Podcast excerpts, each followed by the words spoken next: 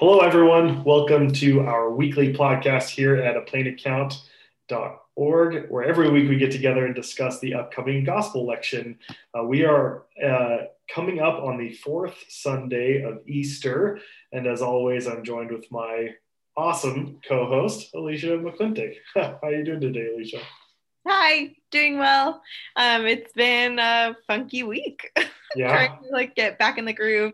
Last week was um, district assembly uh, for me here, so all of our fellow NAS pastors know what it's like when you're tackling all the business stuff of Yeah. end of year budgets and assembly business. So many committees, so much Oh, my voting. so Um, many. And why yeah. so close to Holy Week? right right why like why right in the middle of like super busy season so Yeah. anyway is it is the way of things um, it is. Yeah. but trying to get back into back into the groove um yeah i don't know about you but sometimes it's like at this point in the easter season where i feel like well we we told the resurrection stories like we talked about jesus appearing to the disciples and now what are we going to do like i i guess i just find myself in this like doldrum of waiting in between Easter and Pentecost. Does that make sense? Mhm. Like I'm I'm ready to get on with the work, right? And we're still in the like, oh, but what does the resurrection mean? And what is that really about? And where is Jesus? And what's going on? And yeah. all of that sort of stuff. I don't know if that resonates with you, Oh, it, do- it does. but it's It- like it's like it's like extra long advent right Right. where jesus has sent um his disciples to wait for the power of the holy spirit and it's like 50 days and you're like well here we are just hanging out like what's going on? Like what's next? Like what are we gonna do? Um anyway so i feel that. I guess what i'm trying to say is that i am trying to place my own like angst about waiting in the context of the season that we're in.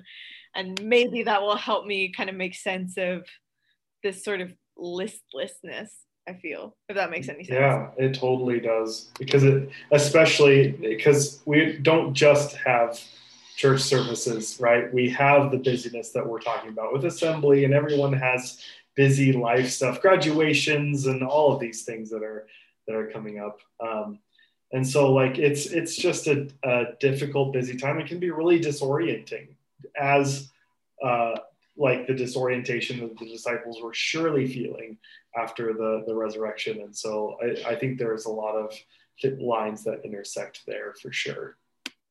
Yeah, I think then also along those lines is we have this like reflective nature. A lot of the texts that we're reading during this season of Easter, Easter tide in between Resurrection Sunday and Pentecost Sunday are really looks back at Jesus's discourses and Jesus's teachings. So it's this like what do we do? Who are we now? What does this mean? And the only answers we have to these questions is to go back to what Jesus has already been saying the whole time. Um, so there's this like kind of reflectiveness woven into the waiting, I think. Yeah, that's that's a great I think segue into to reading our text today because just like we kind of reflected last week in Luke's uh, gospel, uh, it was after the resurrection that their minds were open, recognizing through the scriptures, and so I think we as a community are journeying that way too, wanting to recognize the resurrected Christ through reading of scripture, through uh, communion, through all of the ways in which we've been called to be. So I'd love to talk about that further. I think that's such a great theme to start our conversation off with. Um, but first, let me read our, our text of concentration today, uh, John 10, verses 11 through 18. And I'm going to be reading from uh, the Common English Bible today. I am the good shepherd, Jesus said. The good shepherd lays down his life for the sheep. When the hired hands sees the wolf coming, he leaves the sheep and runs away. That's because he isn't the shepherd. The sheep aren't really his. So the wolf attacks the sheep and scatters them. He's only a hired hand, and the sheep don't matter to him. I am the good shepherd. I know my own sheep, and they know me. Just as the Father knows me and I know the Father. I give up my life for the sheep. I have other sheep that don't belong to this sheep pen. I must lead them too. They will listen to my voice, and there will be one flock with one shepherd. This is why the Father loves me. I give up my life so that I can take it up again. No one takes it from me, but I give it up because I want to. I have the right to give it up, and I have the right to take it up again. I received this commandment from my Father. The written word of the Lord. Thanks be to God. Thanks be to God. And just an apology in advance, there is construction happening really close to my house, and I don't have a soundproof booth. So if you hear saws and hammers, I apologize. Uh, but maybe that's good soundtrack for preachers putting together their sermons. So, um, but I, I, I really like that theme that you were talking about with recognizing the resurrected Christ in sermons that he had already given, in words that he, instructions that he was already giving to his disciples early on in his ministry.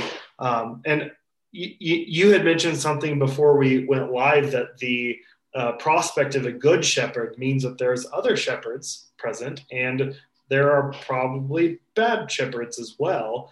But we don't just have that thought, we also have this hired hand component. And I, am wondering if we could talk a little bit about, like, you know, who could potentially be this hired hand, because it, it seems kind of mysterious.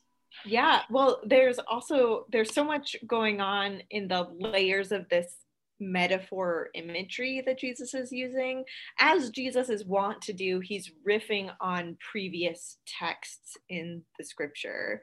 Um, this in this case, uh, probably the most likely is Ezekiel 34, um, where the prophet Ezekiel enumerates the vicious and false shepherds who have been leading the people Israel, but not leading them, instead feasting upon them, feeding themselves rather than the sheep, right? So it's this like pretty nasty indictment of false shepherds among the people of Israel. Um, and then there's a there's a contrast later on in the in the chapter with God, the tr- the true shepherd, uh, the one who seeks for and cares for the flock despite terrible, false, insidious, selfish shepherds. Um, so so that like so that's really interesting within the context of John's whole gospel, where Jesus is offering so many I am statements, so many claims to divinity, right? Like as Jesus says, I am the good shepherd, he is saying, I am the good shepherd the way God is the true shepherd, right? And understand me in in that way, which is why later on in this chapter of John, so many people are so angry about Jesus talking about sheep and shepherds because he, he's not just talking about sheep and shepherds. He's saying, I am the Lord, right? Um, and they're mad about it. I am the Lord. They're mad about it. I yeah, this is this is my this is my summary. This is Alicia's translation of John. So do you think I am the Lord and everybody's mad about it? And everybody's mad about it. It's a really good synopsis because it's true. So so then we shouldn't press that metaphor for the hired hand to be super contextual because obviously if Ezekiel was talking about it, uh, Ezekiel's also talking about anyone who has been given authority over the, the people of God and those who might be a part of the people of God um, and misuses it, abandons them. Um, in, in Ezekiel's time, that were, was a certain group of people, and perhaps in Christ's time, it might be the Pharisees or, or someone else, but it still can apply to people today. Yeah, totally. Um, and then I guess the the other contextual component here, the psalm reading for this week is understandably Psalm 23. The Lord is my shepherd, right? So there's there's just this this rich imagery of the divine care and attention and intimacy that's that's connected there and so uh, so that higher hand hired hand imagery is maybe don't don't mistake the people who work for God for God in God's whole self, right? Um, yeah, I, I don't know. I think there's there's some encouragement there that that there are there are many sorts of folks who collaborate with, who speak with God, and who let us down all the mm. time because yeah. they are not in fact God and God's whole self, right? Yeah. No nobody but Jesus is, right? right, right. Um so so that I I guess I'm struggling with how that piece fits into the whole picture here but uh, mm-hmm. uh, but i think that's important in the metaphor or, or, like unpacking the imagery i guess right right maybe that's something that would help us with that too is like kind of digging into this question of who the sheep are uh, because I, you know, I, you and I were sharing this a little bit before we went live today. I've really only heard sermons on this as if the sheep are the church or the saved, you know, the sanctified people, and those who are on the outside are you know perhaps the people who might turn into wolves or the thieves or the enemies that would climb over the walls to attack the sheep. You know those collapsing of of all the metaphors here for insiders and outsider type language when Jesus said, I have other sheep who are not a part of this particular sheep pen. And so our, our pens then, the specific uh, uh, covenant or agreement that God has with a certain group of people. And yet Christ counts this other group of people that may not be a part of that pen yet, but wants to have them be a part of it as well. So like how do we how do we juggle and kind of navigate our way through those metaphors yeah totally um, and then my my answer for interpreting metaphors is always bringing us back to like the original context the original moment that it's being preached right and so if jesus is riffing on uh, on scriptures from the Hebrew Bible, which he is always doing, um, then it seems like well, and and then considering Jesus's immediate audience at the time is first century Palestine, he's talking to Jewish folks, his disciples and the Pharisees and anyone who's around to listen. Um, it seems pretty clear that Jesus is talking about the the Hebrew community, those who worship Yahweh, the the Jewish nation, um, and and all of those kind of nuances there. And and he's been explaining the whole time that like yes all y'all are the chosen people of god and there are so many more who are coming into the coming into the fold coming into the pen. Um yeah so then who might we who might we think of these these others that's us, man. Yeah. I think like I mean, uh, well, I won't speak for I won't speak for all of our all of our listeners, but but I'm I'm not Jewish in any way, mm-hmm. shape, or form. Um, so I'm part of this like Gentile community, this like sheep from another pen um, mm-hmm. that's been invited into like this big work of God in the world, right. like God's mission to move all creation to new creation, to to have like like all of creation be be the sheep pen mm-hmm. for which Christ is our good shepherd, yeah. right? I I'm the outsider in this story. Like I'm I'm the I'm I'm the one who's lurking on the fringes waiting sure. for an invitation, sure. right? Um yeah or at least like that's that's what seems clear to me right now mm-hmm. so so i mean if we're gonna then really kind of take some challenges away from this text right now like it's it's a it's a challenge for us to as the church to not see ourselves as the original sheep pen like we're right.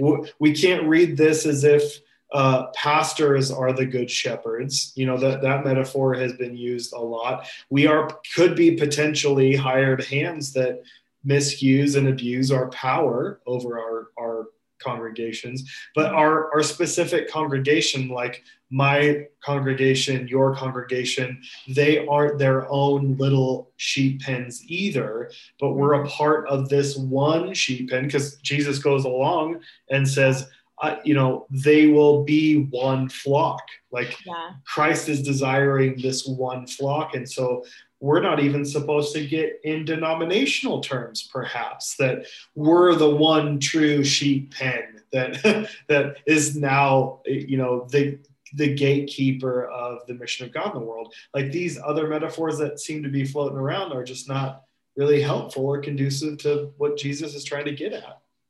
Right right.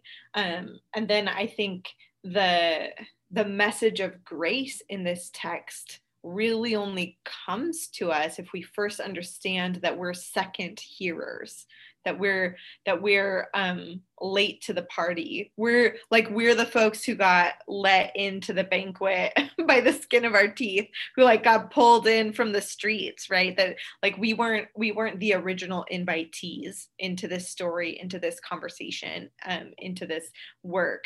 And that doesn't mean that god wasn't always on a mission to invite everyone.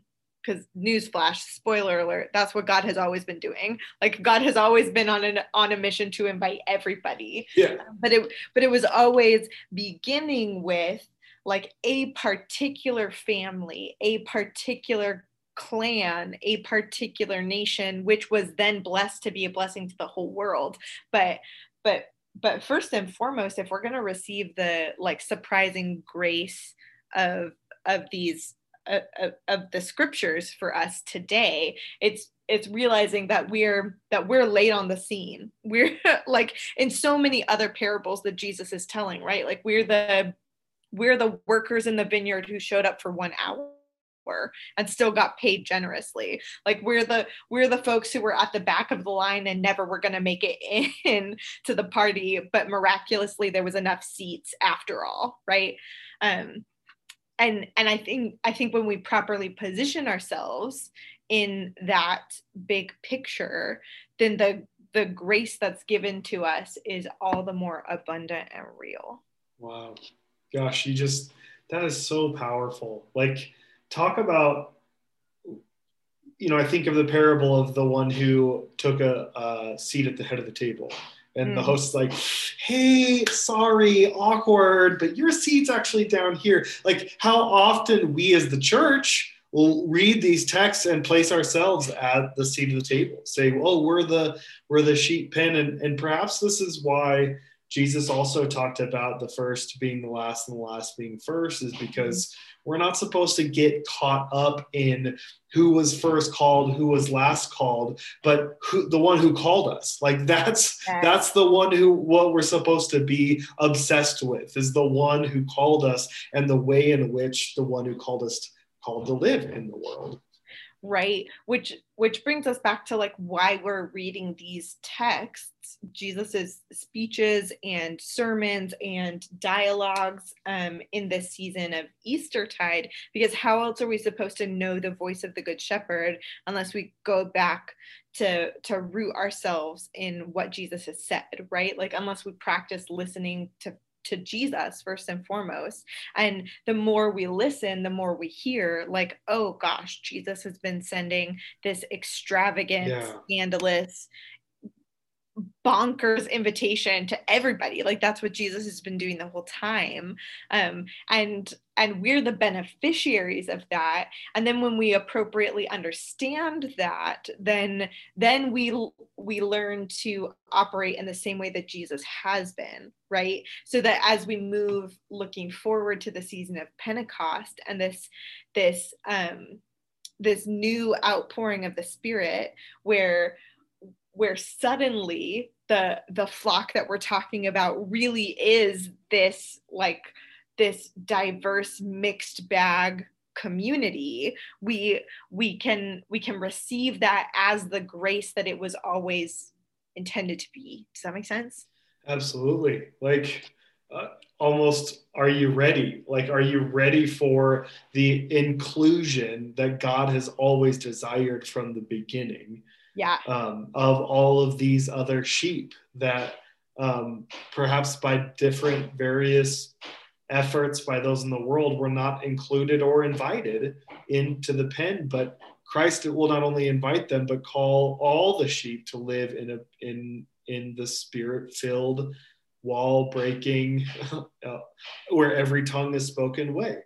Right and and because we've been invited in like unexpectedly uh, we're the folks who keep inviting in the unexpected right absolutely absolutely. So that that then pushes us to think of maybe some ways helpful ways of like framing this in sermons for our congregations. I think i'll be asking you know because let's say this metaphor is timeless. So you know now we have the body of christ and we understand the the history of god with god's people. And so the pen includes uh, the covenant with the jewish people and now the, the church with with the body of christ. So then who then we shouldn't be so arrogant to assume that there aren't other sheep still that god wants to include into this work. So who then are the gentiles today? Who then are those that we wouldn't count among us. Um, and, you know, we might ask as well, like, how often do we confuse the good shepherd as our own communities or the, the, the we, as we, if we are the gatekeepers to, to God's gospel in the world? Yeah, totally. That's a great question. I think one of the questions that emerges for for me is not a question I'm posing to my congregation, but a question I'm reflecting on as I am pastorally journeying with folks who are deconstructing, who have felt deeply disappointed by shepherds who spoke in God's name, who spoke in Christ's name, who have been deeply hurt and disappointed and, um, yeah, devastated by um, imperfect human shepherds at the very least yeah. and and and false devious shepherds at the very worst um, and wow. and so so i think one of the things that that i'm pastorally doing in those contexts and in those relationships is helping those folks learn to hear the voice of Christ the good shepherd right to to separate the hired hands from the one and only forever good shepherd mm-hmm. um, and and that's not like a formula or like a 12 step program or anything like that but just like like i think that's one of the ways the text is coming to me today in this season of deconstruction for so many people where so many people have been hurt and wounded um, in sometimes really awful ways by shepherds in the church community right. how do how do we then um, clear out those experiences so that we can again hear the voice of the good shepherd like the one good shepherd right right wow that's so powerful you, you just made me think of two the ways that we're, we are not conscious of the because we all inherit history, we all inherit traditions and practices and, and, ideologies that, if mm-hmm. not questioned, we can just let them govern our lives.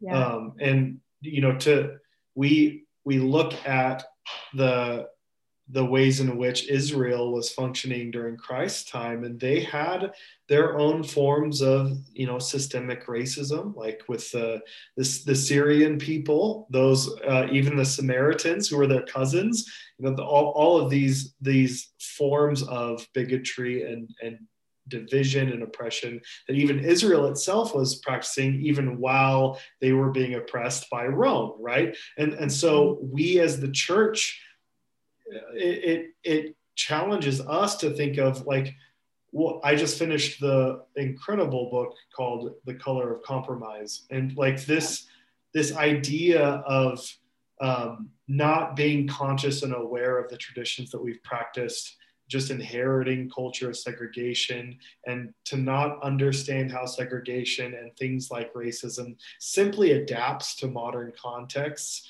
If, if we're not aware of that we can be hypocrites unaware saying that we are a people who want to be radically inclusive, want to have all Christians worshiping together in one body, and yet still function in systems and structures that do oppress and marginalize and segregate. uh, our us from our brothers and sisters. Um, and so, like, it's this really important challenge of like, who are these other sheep that are listening to Christ's voice as well, but our systems are not letting us be one flock uh, together.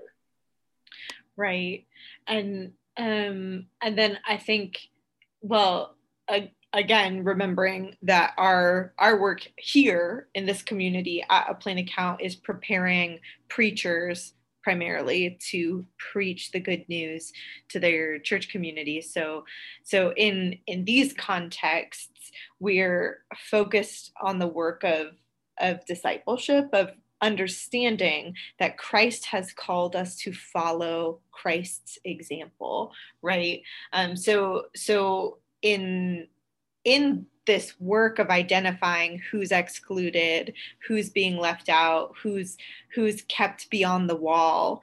Um, our work is also to do what christ has done to seek out that um, to seek out those who who are on the outside um, and and break down the walls that artificially separate sheep pens. Amen. yes. I, I'm I'm struggling with this like metaphorical language. What I'm trying to say is that Jesus is the good shepherd, but also calls us into this good shepherding work, which means it is our responsibility to pick up this work of justice and inclusion, right? Like knowing our proper place as hired hands.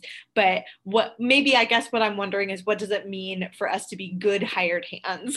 Mm, like yes. in partnership with the good shepherd to to learn to love the sheep as Jesus loves the sheep um, and to not run away in the face of wolves, right? What does it mean for us to be um, like good and faithful stewards, servants, hired hands, partners, and co laborers, right? Because as we follow Jesus and receive the spirit that Christ now like breathes anew on us, the then the the power of the spirit descended at Pentecost, all of these images in our liturgical season, like one of the things I'm fond of saying is that the same power that conquers the grave lives in us and empowers us to live holy mm-hmm. lives. Like, yeah. like we are we are in service to the one and only true good shepherd but we are also called into that same kind of work. So we can't just say like that's not my responsibility as also right. um, it would like would be it would be easy to say like oh that's not my job. Let's leave it to jesus. But Christ has like Christ has no hands but ours, no feet but ours, no shepherding but but us and by some like some divine grace christ continues to use us in in our own imperfections and flaws and disappointments um but I don't know if I'm making any sense. I feel like I'm babbling now. No, but I, but the absolutely. but but trying trying to say that that Jesus is doing some unifying work, and the subtext of that is that that's our work. We're doing that work too. We can't just say like, oh well, fix it, Jesus. Like, no, like we need to be after it. Right. Otherwise, if if that were the case, Jesus would not have sent disciples.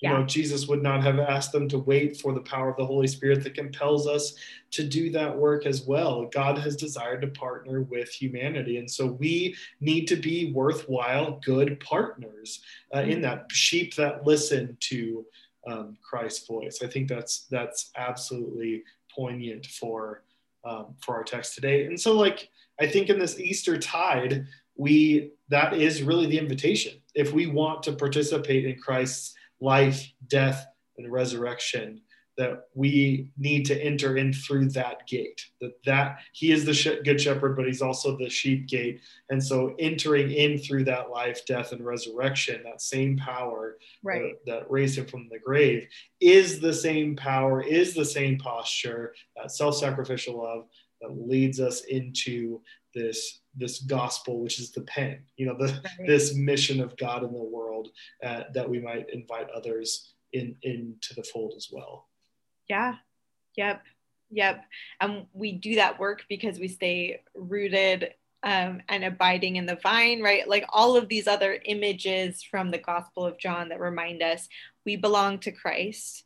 and therefore we're empowered by Christ to do the work that Christ sends us out to do, right? It's yeah.